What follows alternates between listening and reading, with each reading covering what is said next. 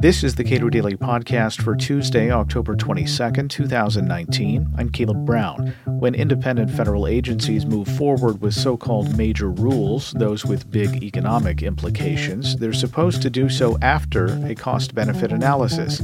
A seemingly small change to federal regulating from the Office of Management and Budget promises to tighten the reins on agencies that might otherwise pretend that their rules won't have much of an impact, and there are instances right now where this rule will make a big difference. Ike Brannon is co author of a new article in Regulation Magazine about the new rule. The OMB issued a rule that requires uh, independent agencies to uh, submit cost benefit analyses to OIRA, the Office of Information Regulatory Affairs, for every major rule that they undertake. Uh, they also require that it uh, consult with OMB in the determination of whether or not a rule is major. Um, I think this is important for a couple of different reasons.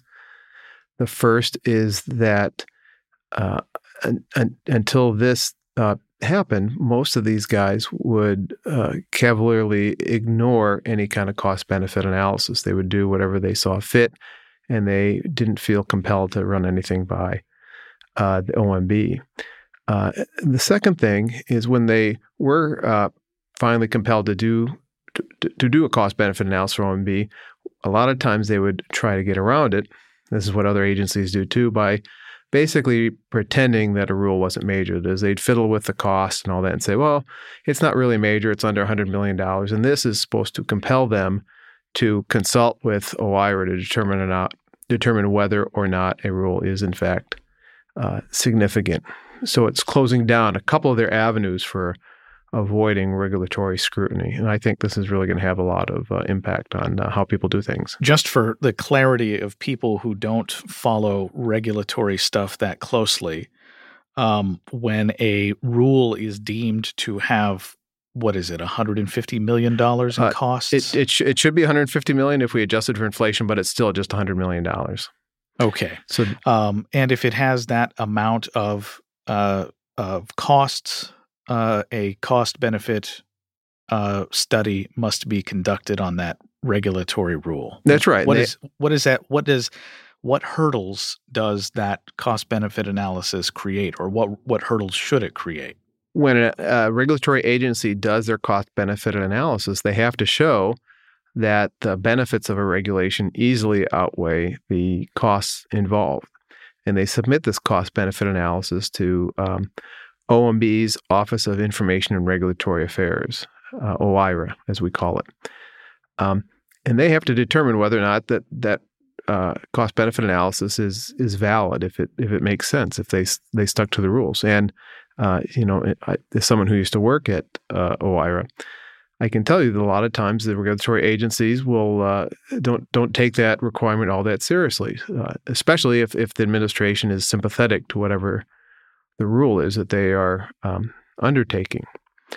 It just so happens that the current regulatory, uh, the, the, current administration is uh, very much in favor of a deregulatory regime, and so they're taking cost benefit analysis very seriously, and uh, they are very vigilant about making sure that people don't play fast and loose with their cost benefit analysis.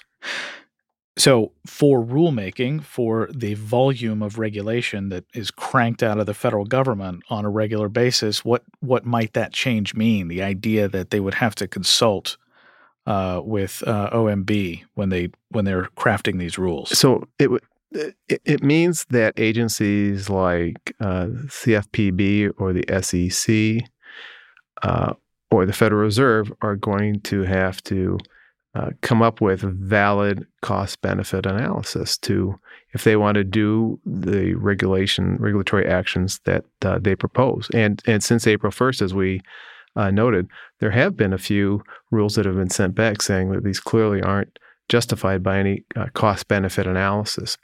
Now, one of the things that I think is going to make this a real test is that uh, coming up, the Federal Reserve is putting something in front of um, OMB uh, that uh, would, would, basically the, basically the Federal Reserve wants to create a real time check clearing service that would compete with the private sector.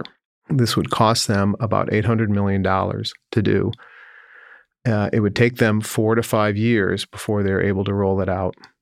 And in the meantime, it will bring a, uh, a measure of stasis in the market for real time check clearing. And I think this is in a very important issue because real time check clearing would mean that somebody who is kind of on the margin of uh, of earning enough to to live instead of having to worry about getting a paycheck on Friday and hoping uh, against hope that it's going to actually be in their account and cleared by Monday or Tuesday, they'll be able to get that money on Friday. And so what this holds the promise of is taking millions of people who can't really rely on banks right now and getting them in the banking sector. And what the Federal Reserve's actions actually are going to do is go against that. They're going to bifurcate the market. They're going to keep uh, thousands of banks from acting on this until they see what kind of prices the Fed acts. And even when the Federal Reserve gets in, these two systems aren't going to be interoperable, which means we could end up with a balkanized check clearing system where uh, you don't know, you can't be certain whether or not the check you get and deposit is going to be cleared in 10 minutes or it's going to take three or four days like it does right now. So the Federal Reserve has has submitted this to OMB. And what they've claimed is that this is not actually a rule. This is a new product they're rolling out. It should not be subject to any kind of cost benefit analysis, and they're going to go ahead and do this. And so I think this is a real test of what Russ Vought, the acting director of OMB, rolled out on April 1st to determine whether or not he's going to allow some kind of what I think is a quasi loophole uh, to, to, the Federal Reserve to avoid this uh, this regulatory scrutiny. And if, and if it works here for uh, the Fed and they they don't have their actions scrutinized, then a lot of other people are going to come up with different names for whatever their regular regulatory activities are. What's the argument that this isn't a regulatory activity at all? I mean, certainly it does have an impact on what is otherwise a, a private market, but uh, what is the Federal Reserve claiming? The, the Federal Reserve thinks that there should not be a monopoly in this. And, and they also have, have said at various times that they believe they get some kind of useful data from playing an active role in the check clearing market. And that's certainly uh, something that Alan Greenspan said when he was questioned by Congress as to why uh, the Federal Reserve uh, continues to do this.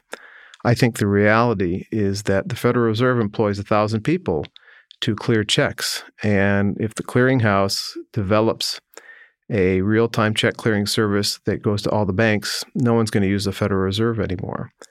And that wouldn't be a bad thing at all. The Federal Reserve uh, does a lot of things well, like monetary policy, and it doesn't do things very well that involve being in the private sector and acting like a uh, like a private entity, like like clearing checks.